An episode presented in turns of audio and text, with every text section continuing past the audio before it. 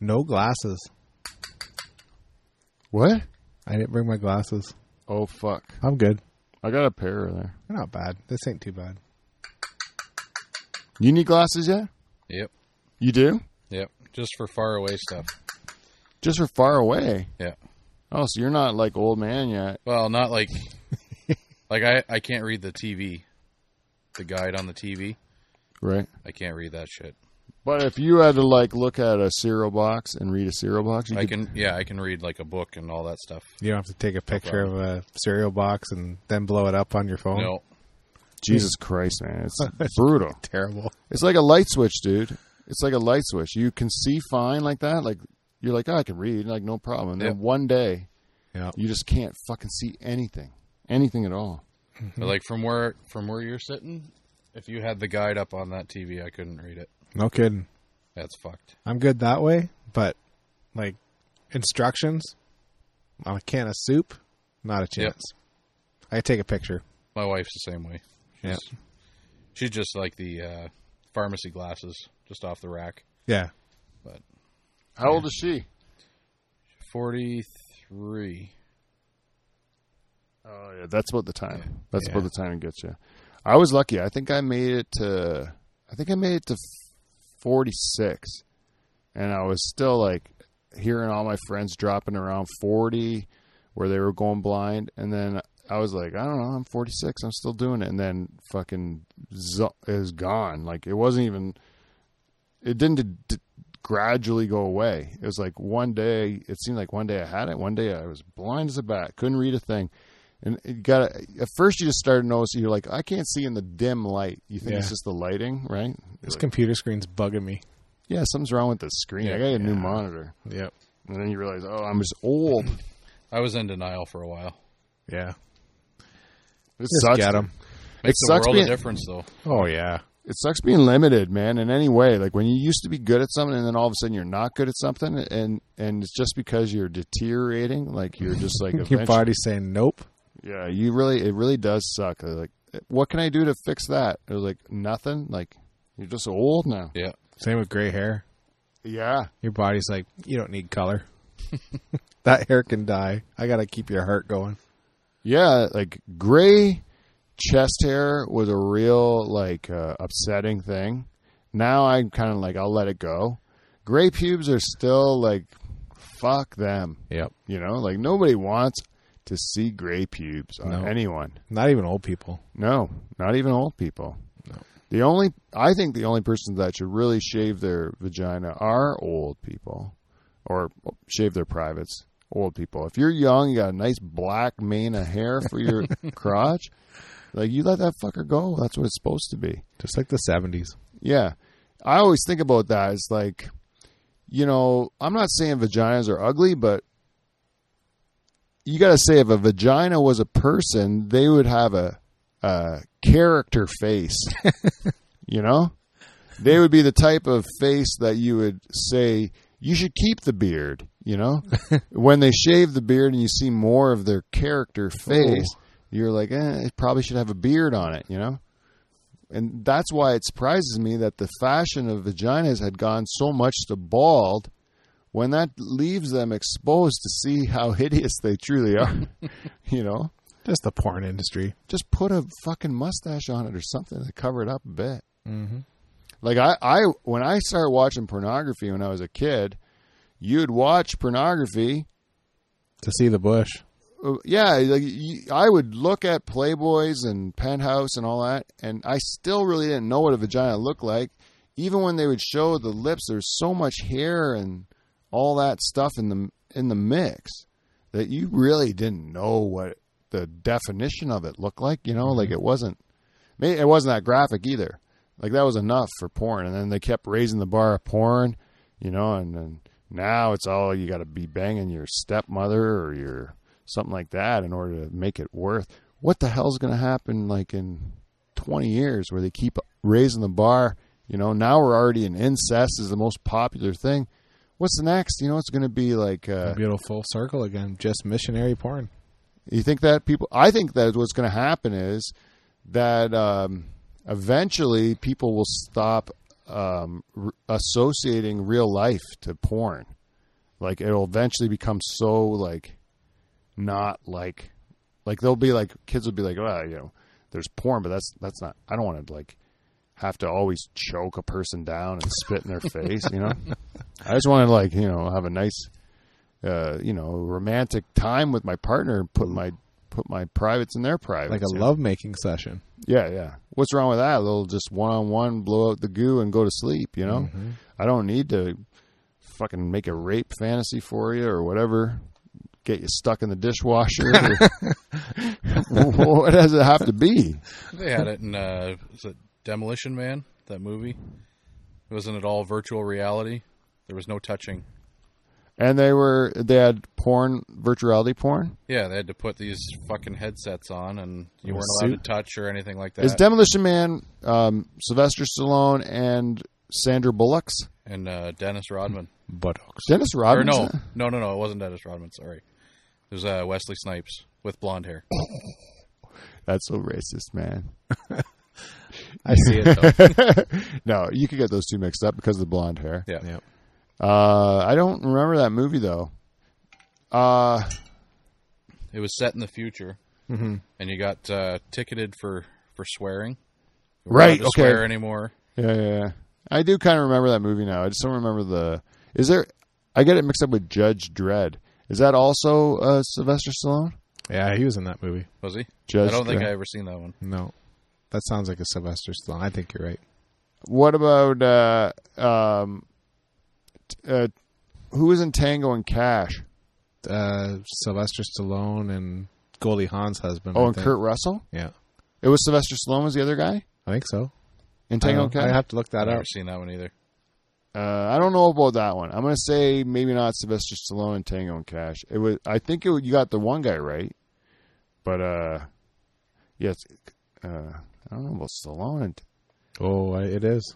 it Yeah. is Yeah. Sylvester Stallone's the one guy in Tango and Cash. Kurt Russell, Sylvester Stallone, and Teri Hatcher. Teri Hatcher, um, who was pretty hot back in the day. Superman girl, right?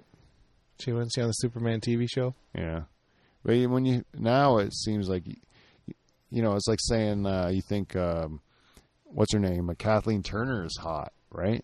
Because Yeah. uh, she was hot. She, Romance and Stone, Kathleen Turner was hot, right? Mm-hmm, mm-hmm. And then all of a sudden she was like the furthest thing from hot. You know, she was just like an old lady with a with a, like a man's voice. You ever seen a picture of that girl from Top Gun?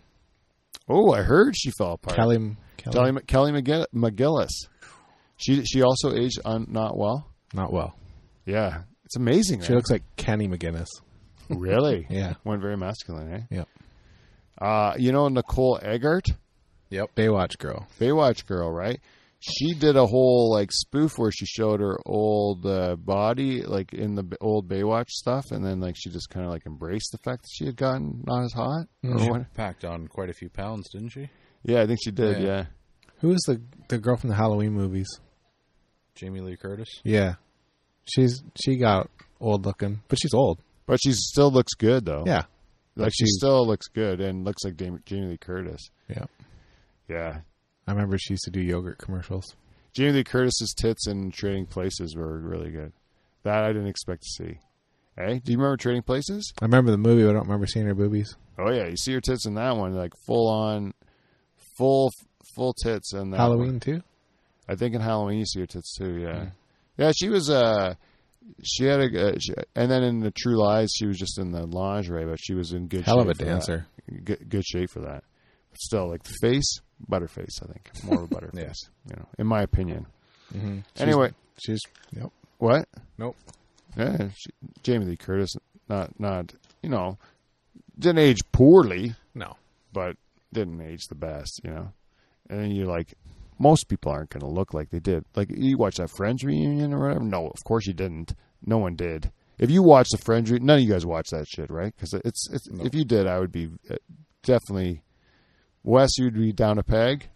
You'd still be on the show, but you would be in danger of losing your favorite um, position That's fair. If you if you watched the Friends reunion, and especially if you enjoyed it. If you watched it because you know you had to, and you and you made fun of it, you made your wife was into it and you were doing it because you. I like, would understand, but you still are going to be not seen as as well in my eyes. But anyways, if you from what I did see of like the previews or whatever the stuff they got on the clip when you're going down the the the, the clicker is uh they're all old. You know, they're all got a lot older, right? And I think that uh like you can't really say any of them. They all look like funhouse versions of their characters from when they were on the show, right? Like no one really looks that good. The the Lisa Kudrow is probably the most normal, like the most the same. Courteney Cox got into the surgeries. Yeah, She got her boobs, and then her lips were pretty uh, yeah. I watched that show. for a while. I watched that show Cougar Town uh, way Yeah. back when, and it took me like a few episodes to get over the the lips and, and all the work, you know, Yeah. before I could just get into the character because I couldn't get over the, how much the face got messed up. I thought she was fine before. Yeah, like uh, what you know, like uh, Meg Ryan, Whoa. she did the same thing, eh? Yeah. Natural beauty. She went and fucked her face up. That girl from Oh, the dancing Nicole movie, Kidman? Patrick Swayze. Oh, uh, oh, that girl. She had good plastic surgery. She looked great, but she looked nothing like herself. Nothing like yeah. Jennifer Grey. Yeah. Right. And then she didn't even look like herself, and then Nope. she couldn't get the work. Nicole Kidman, you were saying? Yeah, Nicole Kidman too. She- For a while there, she looked she looked like she almost unrecognizable. But I think over time, it either like absorbs in your face, or you Or someone says, "Hey, someone whoa, says like take some of that stuff out. what yeah, are you doing?" yeah, because you don't really look young. You just look you, you Fake? just look fake. Yeah, you just don't look old. They're like you look like this. What a fake version. So I hear even about like people in their twenties get plastic surgery, and then they look like an, a person in their sixties who who got a plastic surgery. You can always tell by You looking know? at their arms, though, Yeah, that's true. right? They they got a nice tight face and bingo underarms. Yeah, you can't do nothing about those arms, man. Nope. You got those flabby like scrotum arms. you're gonna get those when you're old, man. Yeah, Yeah, just jiggle.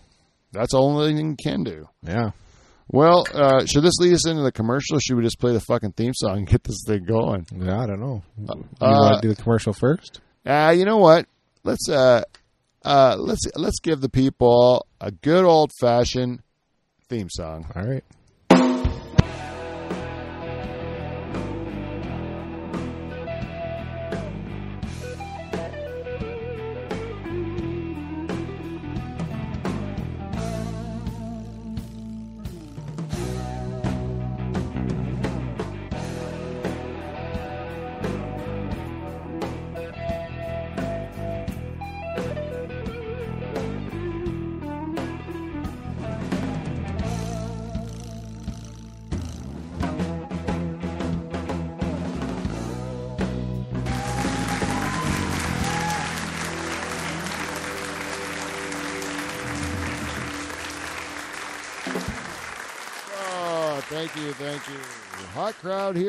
Dutch Hall. Welcome, everybody. We are the Dutch Hall with Pete Van Dyke. Uh, I am your host, Pete Van Dyke, and today we have uh, a Season 8 All Star team, I would say, as always. Uh, we have running the board, our co host, Kevin Van Dongen, is here, everyone.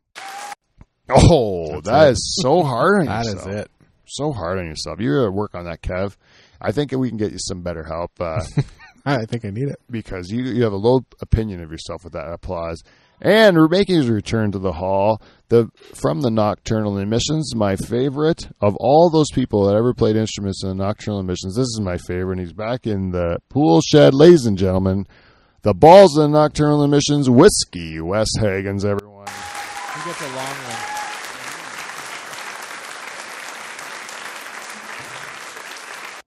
As long as Beavers deck that applause.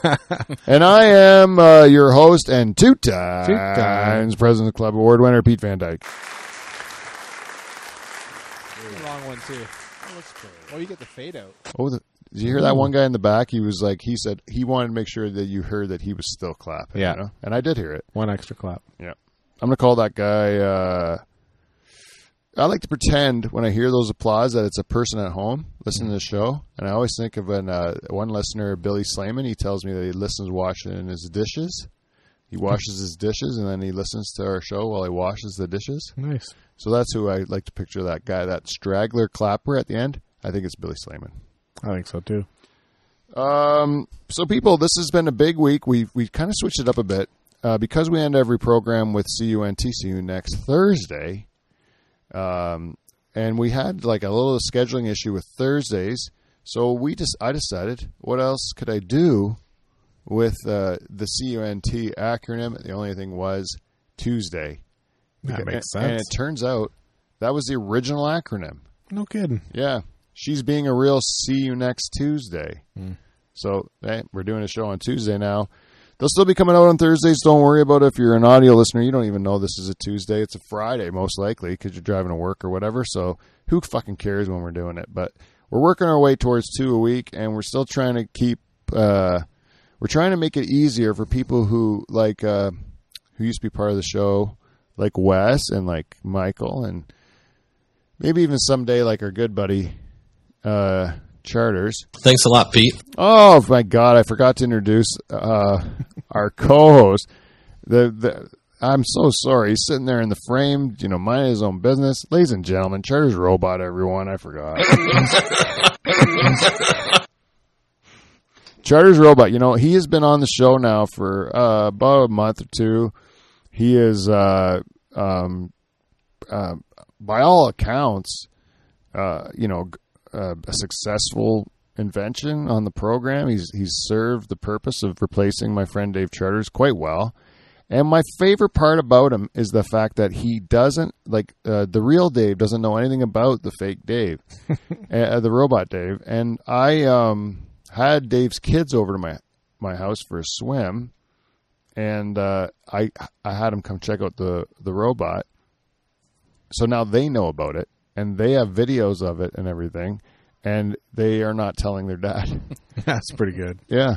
So he still doesn't know, as far as I know, which makes me real happy. I'm hoping we can do it for like at least a year, and eventually just make it uh, outrageous to the point where he has to acknowledge it, Come and face it. where it gets back to him somehow, and uh, where maybe he's like we, we we we go a little too far one week, and then then finally Dave has to confront me of it. Or he's eventually just going to come in here one day and say, "What the fuck is that?" You know, which would be the best. Well, I'd love to see him have an argument with his robot. Yeah, I mean, I I asked him to call in just to just to like see him one time. And he's and no, no, just, and uh, so I don't know. Uh, well, the kids, his kids seem to really like it. And then I was a little af- afraid that they would see it as me poking fun at their dad, you know, Mm-hmm. And maybe they wouldn't like me poking fun at their dad.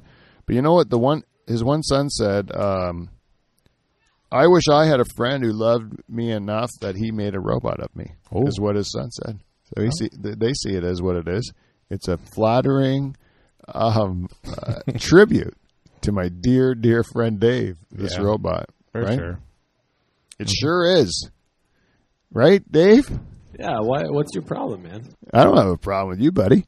Everything's aces. Oh, that's Oh, fantastic. Charters. I want to get this thing going. So this is a game we tried. We're we had in Wes and Kevin. We told them that this whole show is going to be called uh, "Guess uh, How Pete Got Poison Ivy on His Dick." Um, oh, which is a good time to tell you, um, I got poison ivy on my dick. right. Okay. I've had it for about a week. I'm, I think I'm at the tail end of the poison ivy in my dick. I think I told you guys after last week's show Mm-hmm. that uh, I did have the poison ivy on my dick. That was about the day I had the revelation that I, I knew it was that. It wasn't just a maybe a dry skin, maybe a little bit of uh, the hair's growing uh, sideways, making it itchy or something like that. I, I finally had to admit it, admit it because there was three like uh, bumpy, blistery kind of li- lines of irritation and uh, on my shaft, and then uh, as um, it's incredibly itchy. I was telling you before, like you couldn't move your dick at all. You couldn't like uh, if you if you like were walking and your dick was moving in your underpants or something like that, that would create enough friction that's going to make it so itchy. You know, if it changed positions at all. The only thing I could do for relief was uh, put an ice pack on my dick. You know, just to freeze it up so I wouldn't feel itchy. And then if you wait long enough, it'll dry up and it'll go away. and it'll just reabsorb in your body. But when it dries up, it doesn't allow the skin because your dick is like a, it's like a chameleon. You know, it gets bigger and smaller, and it changes shi sizes and shapes and stuff. Not colors though. No, sometimes it changes color. I've I've had mine definitely more purple at times than others. You know, I would say that.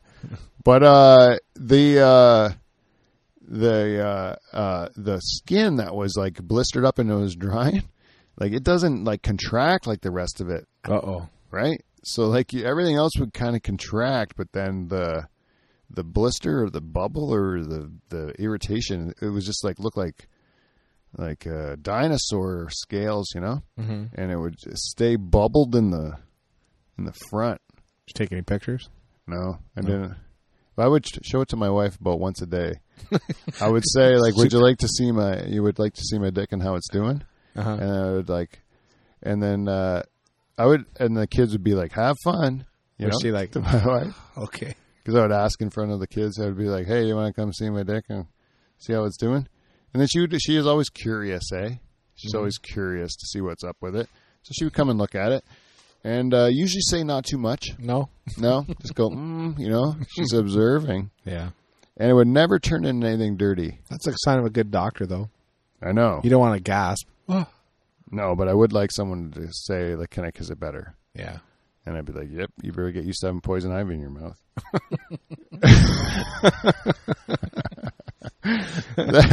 Yes, you may. yeah. But she didn't say that at all. In fact, I've been on the shelf, and since since this uh, uh, arrived, Oh, I've been yeah. on the shelf. Injured reserve. Yeah. Even just giving it a good old special time for yourself, you know, like you just want a little alone time. Mhm. Nope, none of that because uh, you would be just like frictioning up this bu- bad boy, you know. Yeah, you don't want to spread. But you know, as the healing process goes on, uh, I tried different things to moisturize the area, Mm-hmm. and uh, you know, you put a little moisturizer on that thing, and sometimes you get carried away. Mm-hmm. well, you got to rub it in good. Things happen. Yeah, things happen. You're like, maybe this is the ticket. Maybe this is my way back in. Yeah. You know? And you don't want to get poison ivy on your hands, for Christ's sakes. no, heck no. No. But uh, if I, but you know, I'm willing to take the chance sometimes. sometimes you just you just have to. You got to moisturize. That's that's one thing you got to do. Anyways, it seemed to work. So what we decided to do is that it is not a like um, uh, you know a usual occurrence to get poison ivy on your dick. Most of the time, you'll get that stuff on your legs, on your arms, that sort of thing, but uh, not on your dick. So I thought it would be a good game to play where we would um, ask uh, the people in the room just go around, uh, come up with their best guess as to how Pete got the poison ivy on his dick, and then I will tell you the correct answer um, at the end of the show. But before we do that, we got to do commercial, and then we have to get to a segment we call feedback. We got feedback.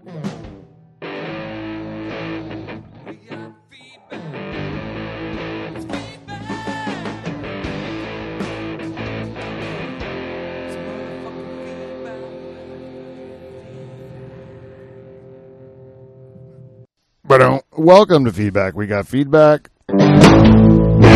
This week's segment is brought to you at all uh, brought to you by our friends at Amazon. If you'd like to go to livefromthedutchhall.com and click on our Amazon banner, then you do your Amazon shopping, and then we get the money, not Bezos.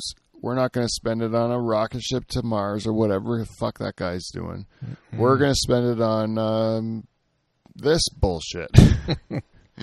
So, yeah, you can't beat that. So I think you should do that. Go out- go to our website, click on the banner, and do that stuff. And I also want to let you know about Dutch Hall's Patreon site. Thank you to Jen Husko, our only Patreon sponsor. She is, as a result, our queen, and we are at her beck and call to do whatever she wants us to do. We will gladly do it for Jen. If you would like to join her and have us be your bitches, Mm. uh, please go to patreon.com slash Dutch Hall. And there's a lot of different options you can do to support the show. There's also some options there for small business if you're looking for a small business sponsorship. So go to uh, patreon.com slash Dutch Hall. And uh, I saw, you know, Kevin, you have a low opinion of yourself, right? We talked about that. Yeah, absolutely. And uh, I think maybe something you can think about. In my in my case, uh, I've uh, ach- achieved quite a bit of uh, quite a bit of help from uh, therapy in the last few years, and that's why this late this sponsor of our program is uh, so I'm so happy to have because I see the value of it for people out there, and, and that is our sponsor called BetterHelp. If you are uh, if there's something that's interfering with your happiness or or holding you back from achieving your goals, maybe you could uh, look at uh, BetterHelp. Um, BetterHelp is a uh, is not a crisis line. It's not a self help line. It's professional counseling done discreetly. It's available worldwide. No matter where you're listening to this show, you can call BetterHelp and get uh, get uh, professional help. Um, uh, within 48 hours, a professional therapist will will contact you. And uh, once you subscribe to the service, you really have access to them whenever you need them. If you're not happy with the therapist that you have, you can switch at any time. Um, it's a lot cheaper than conventional therapy, and you're still getting the access to professionals. We use it in our family, and I've used therapy like uh, the regular way, and this is like, to be honest, it's like half price. It's it's really is a reasonable price for what you get because you can get way more help, and it's costing you just the one monthly fee, which is very reasonable in my opinion. Um, and special deal for Dutch Hall listeners. Uh, if you go to uh, better or uh, if you go to betterhelp.com, Dutch Hall listeners will get 10% off their first month. That's betterhelp.com slash Dutch Hall. That's betterhelp.com slash Dutch Hall. And I think that's it. You're living a better li- start living a better life today. Thank you to BetterHelp for being a sponsor of this program. What is it? Click for a better tomorrow I don't know what Beaver said. I forget. every week. Yeah. Click click for a better I tomorrow. think it's click for a better tomorrow. Yeah, I don't know what he did. He was very happy, eh? Oh yeah. And uh, he nailed. He put that out, and he was proud of himself. Yeah. What I liked the best, my favorite ad so far was the Dan Brennan Better Help read because he just continued, like, didn't understand it was a commercial at all, and just started like, uh, like telling stories through it, like that weren't letting me do this the read. You know? Yeah, yeah. Um, that so I like I kind of like that the best, and um, Mike's was the one with too. Mike's was strong. Where Yeah. Mike, uh, where I said that first question, and Mike was like, "Nope, Nope. No need. no need for this product at all." it was like, "What? You're not supposed to do that." Anyway, that was Mm. those are my those are kind of the best. What's nice nice about these internet ads is that you can read them and and uh, or you don't have like most of them get the fact that we're not conventionally professional, like Mhm. that we're a bunch of jackass bumblefucks, and um, so they they say like just make it your own as long as you kind of hit the marks. I think they're cool, but you can still kind of fuck around with it, and they're not gonna like give you shit about it or whatever Yeah. because they realize that uh, I think what people who are paying money for podcast ads now are realizing is that um, when you get a regular, con- like if you watch regular TV, for example, right? Uh, it doesn't seem like real life when you watch it. No. It seems like a bunch of people pretending to be a version of a person that doesn't exist. You know? Yeah. I have a headache. I have Tylenol. Yeah, it's like all bullshit. Yeah. Whereas if you if you hear like a podcast, it's people being, for the most part, uh, some version of real, Mhm. you know, and then they. uh uh, So they talk real, and then the advertisements sound real, and then people can relate to them. and then they actually form like when a person like people listen to this show, they think they know me. Like they, I've met people and they like they think they talk to me like we've been friends for a long time, and I don't know them. Mhm. you know and then uh, so people really do think they make it so they they know you and then they may then they trust you in some way like it, i think that i would get more people that would actually uh, if they needed a product would trust my opinion of a product than um George Clooney. Yeah or some infomercial dude who looks like he's full of shit or whatever or you know the people that you hire or whatever if you kind of like because you're vetted you spent like hours listening to me so you kind of think you know me that you don't think i'm gonna lie Right. which I found out. This is my last my last therapy session. I'll tell you guys about this. I know I don't like talking about this stuff very often, but fuck, sometimes it's scary. It's a little fucking like uh, you realize like I spent my whole life like doing this thing, and I and then they tell you something in one of the sessions, and you're like, ah, I don't have to do that anymore. Like I'm Mm. done with that, and it's like such a relief. I kept a secret since I was probably like eight or nine years old. I didn't tell anybody. Like, um, you know, and like you think you move past it because you're like, I'm not kid anymore. Like, oh, I'm over all that stuff, right? Right.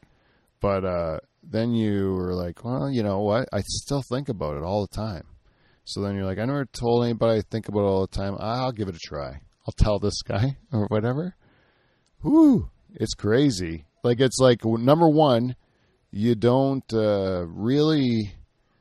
Um, one, you like, like you, it's emotional. Like you, you hold the secret for so long, and then you tell somebody who doesn't care. Like really, they don't. They're not going to care. They don't know any of the people. They don't know. Yeah. Like you're just another person. They've heard a lot crazier shit from crazier people. Like Yeah. you know, so like they don't care. But but it's like such a relief that some stranger knows it.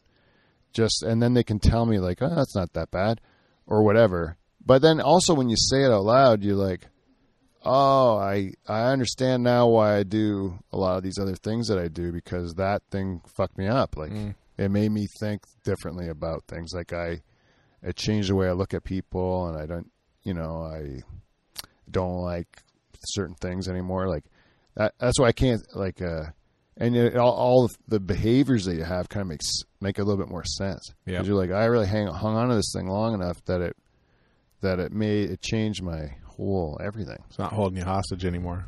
Yeah, yeah. That and and because uh, I was a ki- I was a kid, it made me react like I was like I was scared. So like I was like hiding. I'd crunch up into a ball and like hide because if someone found me Mhm. at that moment, like I would be in big trouble. Right. So uh, at least I thought I would have been in big trouble because I was uh, I saw something I wasn't supposed to, like I was like high, I was like a sneaky little kid, right?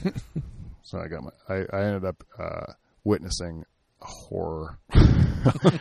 I was gonna laugh, call call it that, yeah. But I witnessed a horror, and then you're like, uh, you don't you, you think it's like just ah, you know, that's a long time ago, but it's weird though. We talk that stuff out, and then you're like, it, it, a lot of times the guy doesn't even say nothing. He just goes like, uh, "Well, uh, what do you like? How does that make you feel? Or what do you think about that?" Or Yeah. like, this is how they start. Every, this is kind of bitching about therapy, which the commercial's over anyway.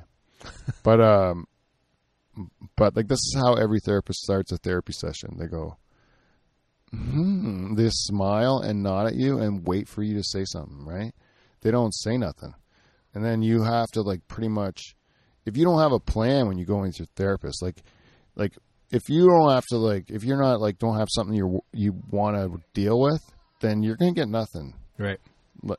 Because you have to go in there like and say something to the guy and then the guy reacts to what you say or like prods you into the, the answer. Yeah, you gotta be honest. You can't say what you think he wants to hear or she wants to hear either. Like No. you gotta be pretty open. Yeah, and I get kind of like snappy a little bit sometimes with mine because I like the last time he was like telling me this thing that he already told me.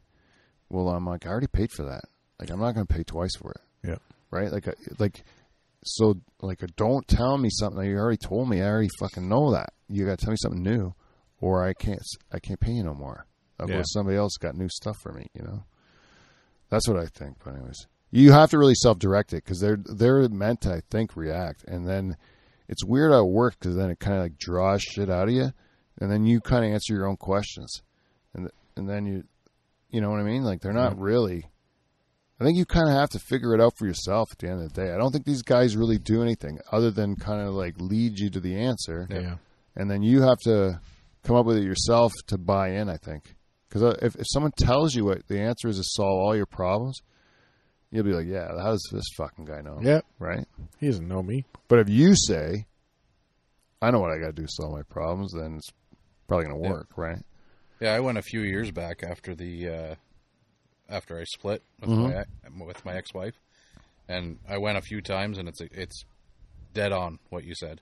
Yeah, he just sits there and waits for you. You already know the fucking answers. They just Guide you that way. Yeah, yeah, Yeah. yeah. And sometimes it's like, like this thing. I was like, I had two problems, right? I was like, I got to talk to you about this problem, and I want to. I've been keeping a secret for like my whole life, so I was like, I'll tell you that. And then, uh, and then he goes, uh, well, the reason you have this problem is because of this fucking secret. Well, that seems kind of tidy, doesn't it? like the one thing you just heard about. How is that the answer when you just heard about it? I, I didn't have to tell you. If I tell you a new story next week, that's going to be the answer to it. I bet. You know. Mm. You know what I mean? Yep. But I guess there. But it does kind of make sense. You start thinking about it more, and you're like, yeah, it does make sense, because like, because I was crawled up into a ball in the story, mm-hmm. uh, and like I thought I was going to get in trouble. Like my instinct then became that when there was a time where you were like scared, you shut down, right? Mm-hmm. But if you shut down as your reflex, especially on a farm, like growing up on a farm, you think your dad's just going to be cool with it, like Mister Shutdown, like you're gonna be like go back to fucking work, you Yeah. know? And so like you- you get yelled at enough for that sort of stuff, and you learn to your conscious mind's got to force against the impulse to shut down, you know, and then that's why I I'm an angry uh, because I have to force it like with will, Right. you know, to do that. My brother, my brother, this is what I think about Will in our family. My brother Paul's got more will than anybody I've ever met in my life. He's afraid of heights. And he builds houses. He's up on fucking high roofs all the time. And I know how scared he is of heights because I see it in his. He can't hide his nose, his nostrils flare when he's scared. Like he pretends he likes uh, rides at um, amusement parks. I know this is feedback, by the way, but I don't. Oh yeah, but I don't care. I do the commercials, and everyone's supposed to give us feedback. It's all right, Kev. That's all right. I snuck that one in. I didn't even know I was saying it. That first one, the second one, I just did it again to see if you're still if you gave up on it that quick. You're, you're better. so, uh, but um, I know we're in that segment, but uh, uh, who cares?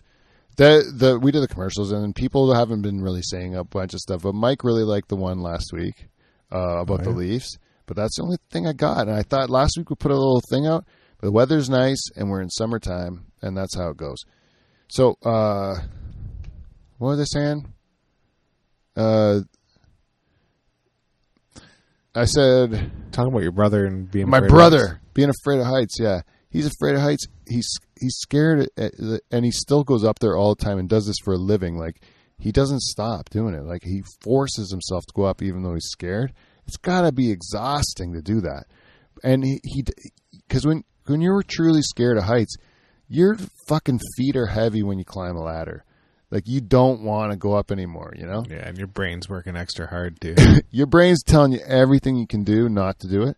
And my brother still fucking climbs that ladder, and you can see how hard it is for him, you know, like uh, because he doesn't want to do it, you know.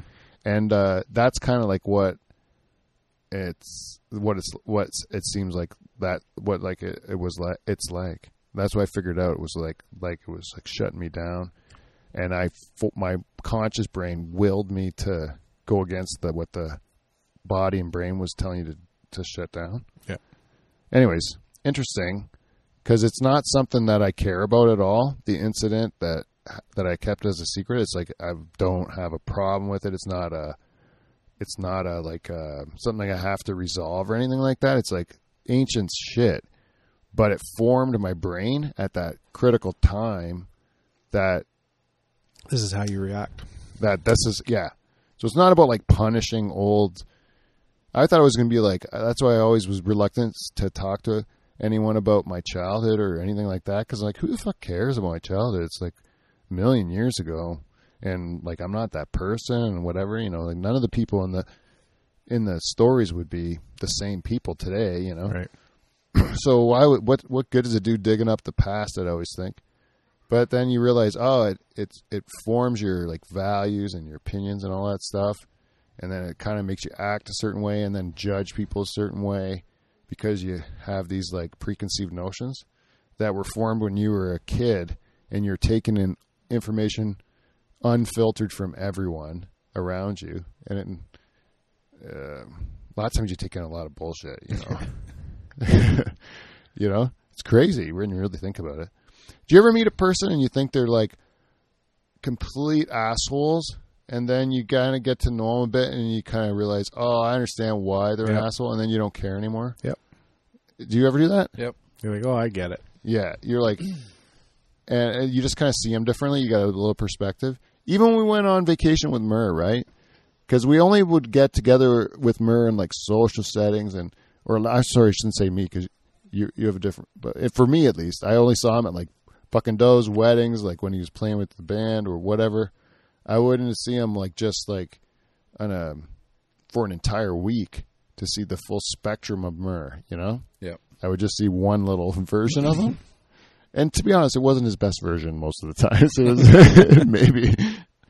But uh, then we spent a week with him at your wedding, and uh, we both were amazed that we Yeah. we liked him a lot more. I was completely fucking floored of the version that we got. It was fucking amazing. If you would have put money that me and you were going to spend a week with Mur, are we going to like him more or less at the end of that week? I think we would have both probably bet a significant amount of our life savings that we would probably never want to see him again. Yeah. Definitely never travel with him again. Yeah, Yeah. but, But- it, it- quite the opposite. Yeah. I would travel with uh, with Mur and his wife anytime they asked me. They were tr- they were terrific travel Yeah, companions. It's funny. I wondered like if you guys had apprehension, even like like oh no, Oh, we totally did. like Murr's coming. Uh oh, We we what's gonna what's this gonna be? yeah, and we said We we, had heard we had heard stories, Yeah, and I think I think that kind of set us up. But uh, yeah, he was fucking he was golden all week. yeah we even said went up to the, in the pool one time and just said yeah we weren't expecting this. And he goes, "Do you think I'd still have a wife if it was like that all the time? you know, I can't be like that all the time. Like just a I'm legend. blowing off. Oh, boo! I'm blowing off steam. He says. just a legend that he's got to keep going. I like how the fact that I do like how the fact that you don't even have to know the guy. You just know his name is Mur. That's kind of like half. You know half of it right there, right? Yep. Uh, that's the kind of nickname they don't give a boring guy. You're not Mur if you're just a guy that's not a, not like um, going to be the subject of conversation. Yeah, I you know? never, I've never even met him or seen him before. What? But- wow, a picture tonight was the first Yeah. time I ever seen him. Oh yeah, Uh, you don't have to. You just know. No. You just know. It's like saying uh, Bill Brasky. You know, like was that you know Bill Bra- We when I used to do this, I used to do this thing when I was working at um, the I, the bank. I remember we go to these conferences every year, and I remember I do these things to, when I was shooting the shit with people because it make them laugh. We talk about all. I would tell stories about all the old managers that were there uh, in the company because like they were all these old guys that like started with like they would tell these stories that when they started they were uh, all their bosses were like people right out of the army because like the army was like um um like the, the the war was just over and then the the the people that were in the army that didn't die they uh they needed a job so they just like say okay you're a manager at the bank or whatever like a government bank you You're know? good with people. And so uh, they uh, they would have all these like army people, and there's no women in the workplace, right? So it was a bunch of dudes, army guys running this place.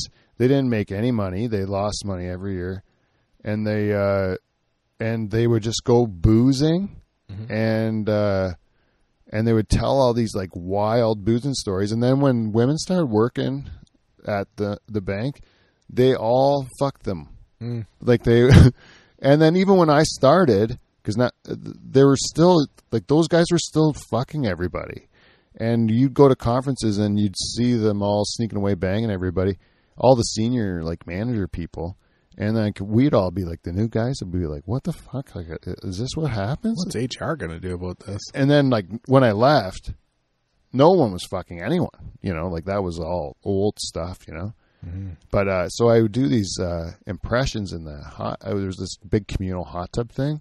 And I remember one time I'm in this communal hot tub and I'm like doing these impressions of these old guys who are like telling stories. And the one guy's name actually was I don't care because it's a nickname, but his name was Whomper Thompson. eh? Which is like that's the best name for telling stories because you're like I was always when I was telling stories, I was always like, yeah, me and Whomper Thompson were in Moose Jaw, Saskatchewan for a conference. Oh fuck, we we were two, you know, three sheets to the wind when fucking Whopper whacks a hooker, you know, and then uh, he would be like, murdering whores and you know, like uh, you know, he, they would uh, they like fought a hobo and you know, I was doing all these stories in the pool, the whopper Thompson, who's a real guy at the conference. Sitting in the hot tub with his head down. no, but one of the one of the managers, I didn't know this, but he was like right behind me the whole time, and he kept like inching closer and closer because he was eavesdropping on the. Waiting bit. for his name to come up. Yeah, he was too new. He wasn't. uh He wasn't one of the old school guys, and he was laughing too, even though he's a fucking drip. And he was really dry guy, like he was a cock, total cock. This guy. I quit on him twice. The same dude. I quit from that place twice, and I, it was the same guy I quit on both times. And it made me happy to quit on him because he's such a dick. And he kept saying to me all the time, Pete, I don't know why you don't like me. I like you just fine, you know? And I'm like, um, um, how can you tell I don't like you? Like, I had no idea he knew. Hmm. And I'm like, uh, Maybe he just wanted you to say why you didn't. Like he didn't know, but he wanted you to say something like why you didn't. Yeah, you know what happened the first time I was I knew I was going to quit the first time, right? He was my boss. And so I was having this performance review, you know?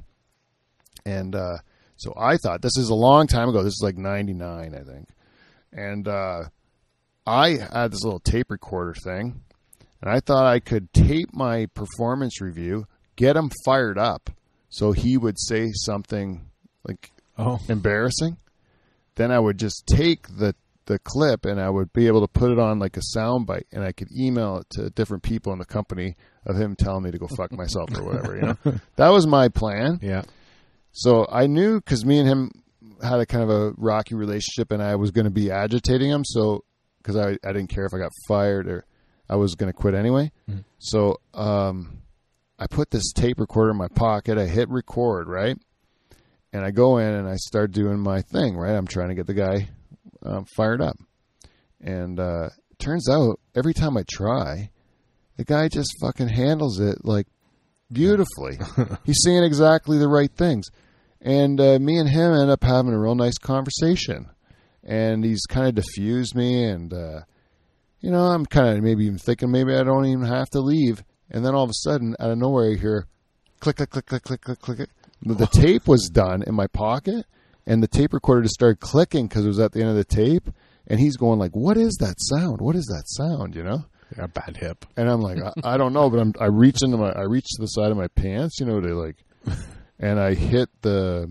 I'm trying to hit stop, but I hit uh, Oh no. play and fast forward at the same time, so it goes like that, like you can hear that in my pocket, and I and I just like jerk my head around, like, what the heck is you know, is that? I don't know where that tape is, but it still exists. It's gonna be boring though, because the guy ended up being nice the whole time. It was terrible. I didn't do anything with it. Still, the story goes over well because people think people have retold that story. Like people that I I would be at that company because then I went back to work for him again, and I would be at like at another conference, and they would tell me, um, uh, like I would introduce myself to some people, and you're like, "Are you the guy that took the tape recorder in?" and I'd be like, "Oh yeah, that's. Is that true? I'm like, "Yeah, I did that." And then it's nice to know that I'm part of folklore at that Yeah. place now, right? That they could just tell stories. You know what he did? I know when I first left, everybody was uh, when I first quit that job. Uh, I would go back once in a while to visit him. This one guy is like, uh, "You're like a folk hero around here, eh? You're the guy that left. You know, you're the guy that got out." Mm. And I'm like, "Yeah, I didn't just." You, you can you in your mind. I rode off into the sunset, but what you didn't see was like once I crossed the horizon, I just like shit my pants and cried myself to sleep. Like I, and it didn't turn out as good as you think. Don't make me a hero. wonder if your name's like in a training manual, what not to be. or or like make sure you check for audio audio recording equipment. yeah, yeah. That's the first thing they do in a performance review. Remember this guy. Th- make sure this guy doesn't have Pat any- them down. Yeah, pat him down. Yeah. And then we well, you think this is ridiculous, but we cite the case of Van Dyke versus. the, the Van Dyke clause in the. Uh, yeah, yeah, that's great. I would take that gladly. Um, there's a bunch of things I think would be they. There's a bunch of rules they probably made indirectly because of me. I would say there's a. I would say if you're an employer out there and your employee is um, uh, is like uh, always a problem, mm-hmm. you, they don't want to be there. You should probably give them a mercy firing. You shouldn't try and change them. Uh, no, the, even if even if they're uh, making you money and everything like that, believe me, they're costing you more by like completely uh, poisoning the minds of every other employee there. Have you ever been that guy, Wes? Oh yeah, I think so. Are you that guy now? It might be. It's hard not to be that guy because like I just like I knew I wasn't supposed to be there so much, you know. Like this is ridiculous. The whole fucking thing is ridiculous. Like I, this is a terrible place. I didn't want to be this, you know. Like under what circumstances I end up being this, you know.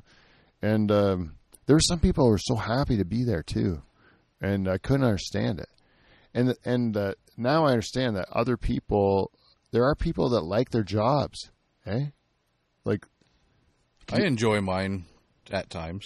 do you like your job? I don't mind it, but I think that there's people whose jobs are their identity. That's a big difference. That's the problem, isn't it? Yeah. I think, eh? like I don't think my my job's my identity. I don't mind going there, but Right, but it's as good as any other job. yeah, that's not who I am. Right. Yeah. But some people are like, I'm Joe the lawyer, and Yeah, yeah. always Joe the lawyer, or whatever the job is. Yeah, yeah, yeah. And I was never that person either. Like I, I always my one of my pet peeves is when you meet a person and they're like, uh, "So what do you do?" Like right off the bat. Yeah, I'm like, "What does the fuck does that matter?" You know, like what is it? What do I do? Even when I had it, even when I was proud, it, we're not proud, but even when I had, a, you know, like an easy answer, that would be like, still, why would I want to talk about work? I'm not at work. You know, I don't. I like. I'm the reason I'm not. I'm not here is what. I'm not going to go there. Only it- only deal with that shit when they pay me. Great one on vacations, right? You meet somebody Yeah. and they're like, "So, what do you do for a living?" It's like, "Oh, good." Yeah, even doc- about work. doctor's appointments too. They they always want to ask you what you do for work, and I'm like, I have enough to worry about right now. Now you're putting me back thinking of work. You know, I like when a doctor tells you you slept on it wrong. really? Yeah, you're like, oh, your neck hurts. Well, I think you slept on it wrong. I'm like, I've been sleeping for good 45 years, more, 47. I got it figured out. Yeah, yeah, How about you diagnose what's really wrong? yeah. Because like uh, sleeping involves a lot of just like lying there. I'm doing that wrong. like, uh, you suck at closing your eyes and laying there. could it be maybe that fucking uh, there's a bone sticking out of my neck or some nerve or something? Can you look more at the body? The- yeah, I know. My friend said he went there with a sore neck, and the doctor uh, said, "I'm going to give you a prescription," and then he drew a picture of a pillow, and he said, "You could get a better pillow." Ah, And I'm like, was he a good enough drawer that it looked like a pillow? Because I can't picture a doctor if you're gonna, it's gonna look a rectangle. well, they can barely write. yeah, you look at a prescription. I thought I thought it was a long shot. This guy could fucking draw a good pillow Hmm. and make you know what it is. I bet you he drew the thing and then wrote beside it pillow with an arrow to it for them that story to work. I don't think I could draw a good pillow. Why Just not? be a rectangle or yeah, it's a hard thing to Put draw. It's, squiggles in it. it's indiscriminate unless you're good at 3D drawings. You know. yeah. That's what I say. So we have to get to um, we have to get to uh, the end of the show. I Your, think, talk about your wiener a little bit. don't we? Yeah. We have to figure out what how I got poison ivy on my wiener. No, I know Kevin has a guess. Wes, do you have a guess on how I got? Um, yeah, I got like the first thing that came to mind. I I figured you were wandering through your forest and had to take a leak and got attacked by fucking squirrels. oh, Oh. squirrels! And they they knocked you down Oh, and uh, right into a patch of poison ivy. Oh. oh, and I. So I'm going to tell you, this is a. I'm allow you to change your guess because I'm giving Kevin information So if you wanted to change it at any time, I'm going to say that that would be fine. But I'm going to say certain elements of your story seem like you're in the ballpark of it. Uh, um, wrong animal. uh, no, but uh, and uh, um, but uh, and you're missing a uh, yeah, you're missing a few still few still key elements in there, but you're kind of in the ballparky. Kevin, what about yours? Mine did involve the forest as well, but I thought you were trying to recreate your dick fart. And you were spinning around in the forest trying to re- recreate the dick fart, pants down, and came in contact with some poison ivy somehow. So I was trying to use it like a windsock, like like spinning around trying to gra- uh, grab air into the the hole through like by through spinning it, Well, that's better than what I thought, but yep. and then uh, I didn't get that far, but yeah, I guess you had to get air in there. Yeah, in order to fart, you got to put air in the dick hole and then blow the air out to fart. Yeah. West man is fucking funny, man. I was like, I just go back to the Dick Fart story. Like, I was traumatized and then was laughing and so happy and proud of myself that I just farted out of my dick hole. Yeah. Like, who's ever even, even heard of that? No. And I just did it. Like, I, I was, I was fucking giggling all the way to my car. That one might be like a. Oh, you did that in private though, didn't you? I was the only one there. To, no one even Ah, fucking believe it. And I'm trying to. I, I, I've, first time I saw my dad after that, I was like, "Hey, you got a camera up your your dick hole, right? Did you have a dick fart afterwards?" And he, no. He might have though. He, yeah, he might have. And Either he wouldn't admit it or he didn't hear it. Oh, there's yeah, that possibility. I thought maybe just being like, no, it didn't happen. But inside, he's like, oh my god, you did too. That would be fucking bullshit if he did that to me. Because number one, if you can't get an honest answer from your dad, who can you get an honest answer from? And uh, what's he ashamed of with the dick fart? That is nothing to be ashamed of, man. That is something to be proud of. It could be like a Van Dyke thing. Oh, yeah, it could be. Or I have a fucking floppy urethra, or like I got like lips on my on my on my dick hole. I got little lips on my dick hole. It's like, and then they make the You should send Paul in for one and see how he fares. yeah. I would send him in for one if I if, if any of the the urologists were taking my uh what do you call it when you referrals, but they do not accept my referrals. No, there. they don't. No. No. I referred my brother there for years. no, he hasn't said nothing. It's a little like Wes. Do you think it's a little cra- crazy how um, decimated the old Dutch Hall crew has become? Yeah, uh, Mike was asking me if I'd seen Paulie lately, and I'm like, no, I I think it's been well over a year Yeah, well since I've over seen here. him, and I haven't seen charters, and Yeah, I, I Yeah. yeah. forever. And like Char's got health problems, and Paul's back's all fucked up. yeah, I haven't seen Steve in a year. I haven't seen. I bet you I haven't seen Steve in a year too. Steve in a year. I hear he's got a shaved beard. Oh, not really? not shaved, but like Short, short beard and a job, like a real job. really Yeah, good for him. yeah. It's weird. Everything's changed. One time, one time, the band will get back together, I think so. and uh, and at that time,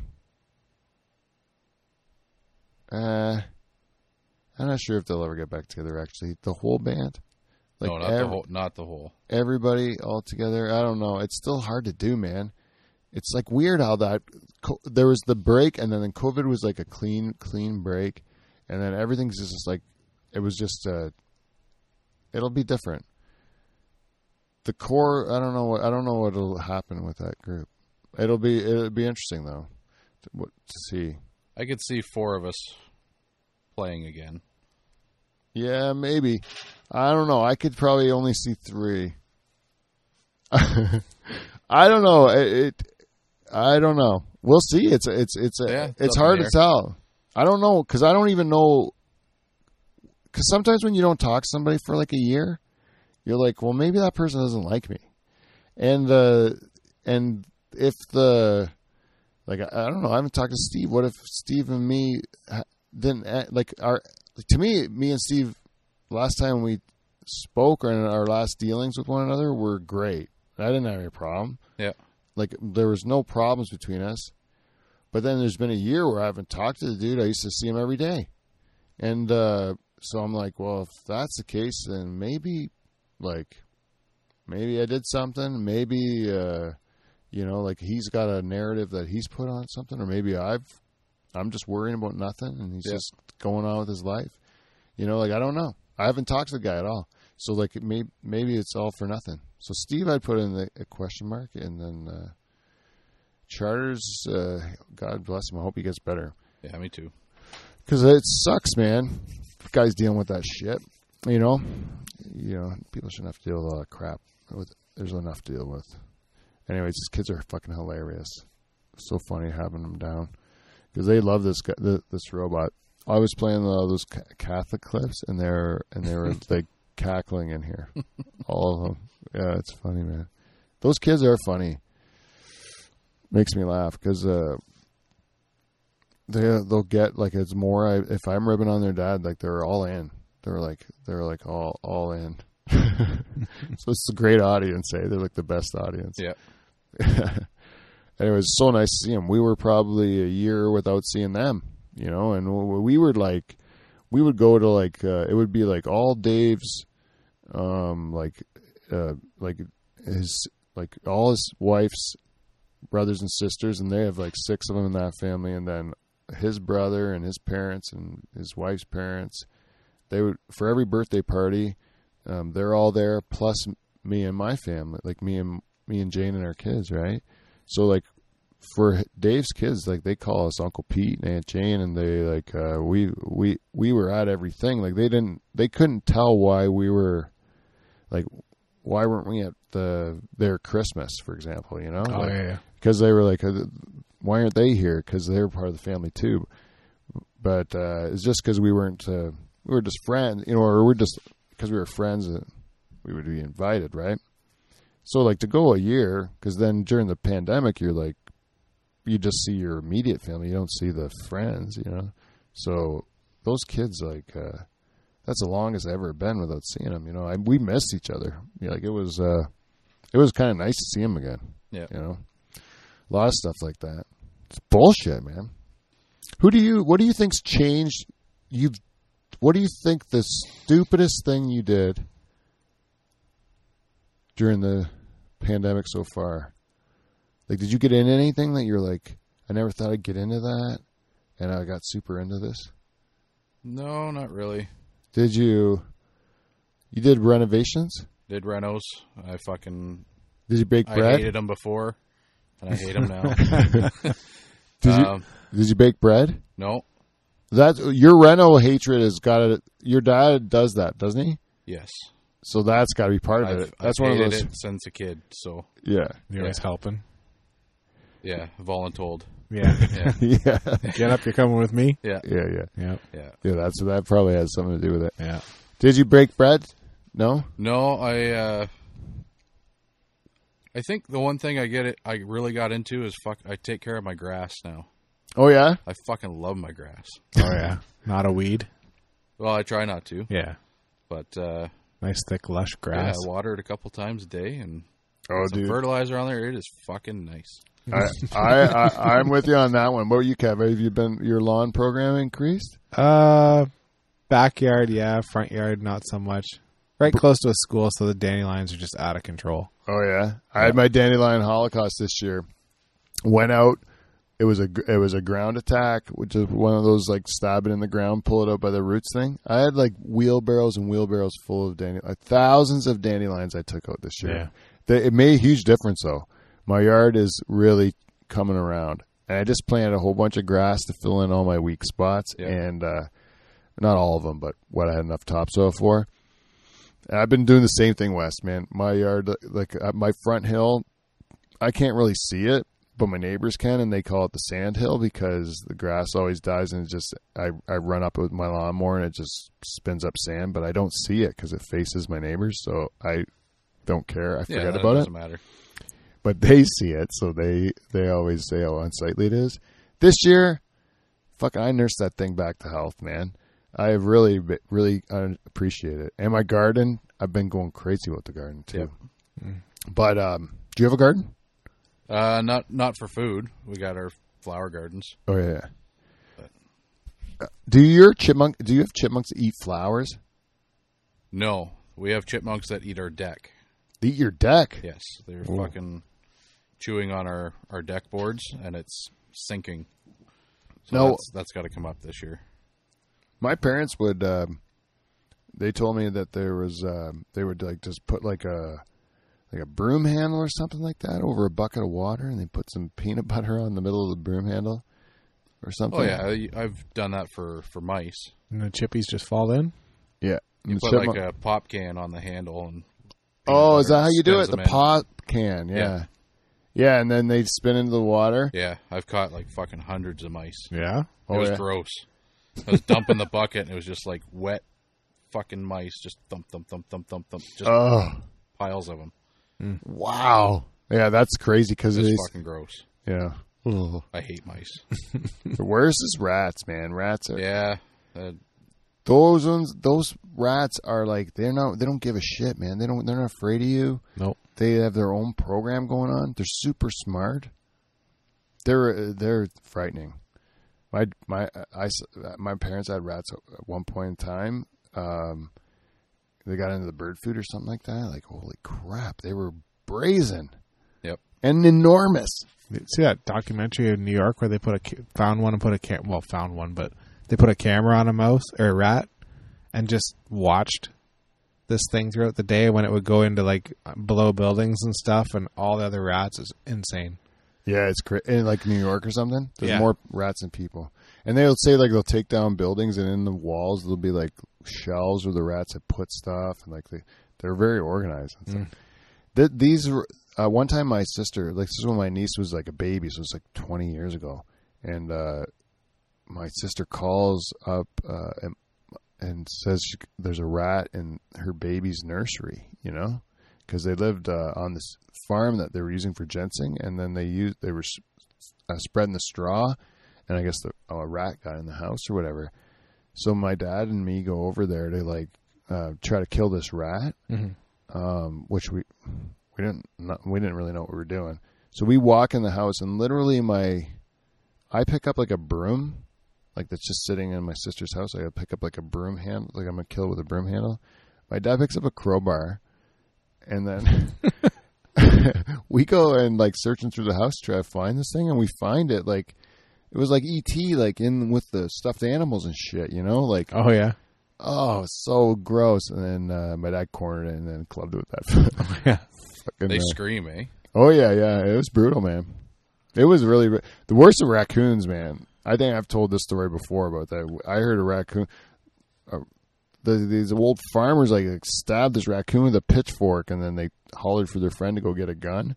And then he was sitting there for like twenty minutes with a fucking uh, pitchfork and a raccoon pressed against the side of this barn, and the raccoon's just screaming. It sounds like a child, like Yep. Oh, wow. screaming.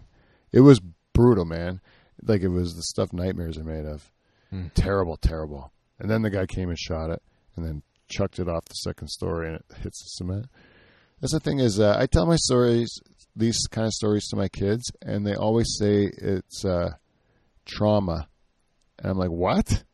just how we grew up. That's not trauma. That's just what happened. Yeah. There was a, there was raccoons in there, and they were all in this haymow. Like, you had to get rid of them. I can't think of how many snakes I killed with a hoe. Oh yeah, And my mom was deathly afraid of them. And she's like, "Get it!" so that's Oh, what you did. You sliced it in half of the hole and threw it in the road. You know what I can't kill? Really big or nice animals. Like I mean, even if it's a like if it like today I saw a beetle in the pool. It was like it had like looked like almost like a scorpion, kind of had the two like pointy things on the top, and the mm. thing was fucking huge. It was an enormous beetle. Couldn't believe how big it was. And like you should normally it, like that would just be the kill it, but I was like I can't kill this. It's like a specimen, you Just know. helped it out. Yeah, I just put it in the garden, and then uh, the um, same thing with spiders. I've been in my heater. I found uh, I was pulling open the heater to clean it out, and there was this enormous furry fucking like wolf spider or something like that, but it was it was huge. Yeah. And I'm like, this thing is gorgeous. You know, I can't kill it. It's it's like probably old, and it's like they don't usually live this long. It's like a good specimen. Like I don't want, Yeah. I don't want to kill it. It's nice. Plus, you don't want it to rain. Yeah, that's only daddy long legs. Oh, I didn't know that. Yeah, I think All so. right. That doesn't work. That's not true. No, not in July. It doesn't work. No. That's for sure. I tried that a lot as a kid. I killed a lot of those fuckers. Yeah, just to get out of irrigating. Get out of irrigating. Yeah, it's terrible work. Mm. Anyways, you want to know the truth about how I got uh, poison ivy on my dick? Uh, the truth, the true story of how I got poison ivy on my dick is uh, is that uh, my yard. hmm Um, it's a lonely. It's lonely during the pandemic, and uh, and um, you know, like sometimes your wife, you know, she doesn't. You know, she doesn't even want to be around you so much after spending so much time with you, let alone like uh, be with you in the marital way. You Mhm. know. Yeah. So, uh, anyways, after a long time of loneliness, sometimes, uh, sometimes anything can look attractive to you. Even a even a chipmunk hole in the ground, Oh, right? This explains your fetish with your grass. It does. I think those fuckers were sick of me disrupting their home. they fucking booby trapped it. Oh, That's what I think happened. I'm not sure though. four of them sitting back in the hole laughing. Yeah, it could be. It could be the chipmunk hole. It could be, um, you know, fucking anything that I've been fucking on the ground. Really, Or a nice tree with a knot hole in it. yeah, really. Could be from, you know, putting your dick in anything. Really, will give it to you. anything of nature. If you put your dick in something in nature, there's a good chance you could get poison ivy. It's a risk you're going to take. Mm-hmm. And so, who can really say what gave me poison ivy on my dick? But uh, I think it's a chipmunk hole. Anyways, um that's it. That's it for it. And uh, if you do get chip, uh, do get poison ivy in your dick, remember, don't scratch it, and uh, Moisturize. moisturize until you feel sleepy. Nature sleeping pill. That's our advice for this week, everybody. And if you'd like to, tell a friend to listen to our show, or you can support our Patreon, Dutch, or uh, patreon.com slash Dutch Hall. Uh, go to betterhelp dot or sorry, betterhelp.com slash Dutch Hall for 10% off your first month there, or you can go to livefromthedutchhall.com and click on our Amazon banner to do your shopping and help us out that way. Thank you to everybody who has done that. And uh, until next week, anything else you guys want to say? Oh, I have something to plug actually, but no one's ever going to get it at this end of the show. But I do have a live show in Kitchener, Descendants Brewery, July the 17th. It's an outdoor show on the patio. I'm ha- uh, happy to be booked at something for fuck's sakes. I'm so Yeah. happy about it, you know. And uh, so we should be getting back to things should be getting back to normal this summer, and we'll start doing shows. And there'll be more dates. I'm going to try to post them on my website, so you guys can find it there at lifeonthedutchhall.com. And that's it. Until next week, we will see you NT. See you next Thursday.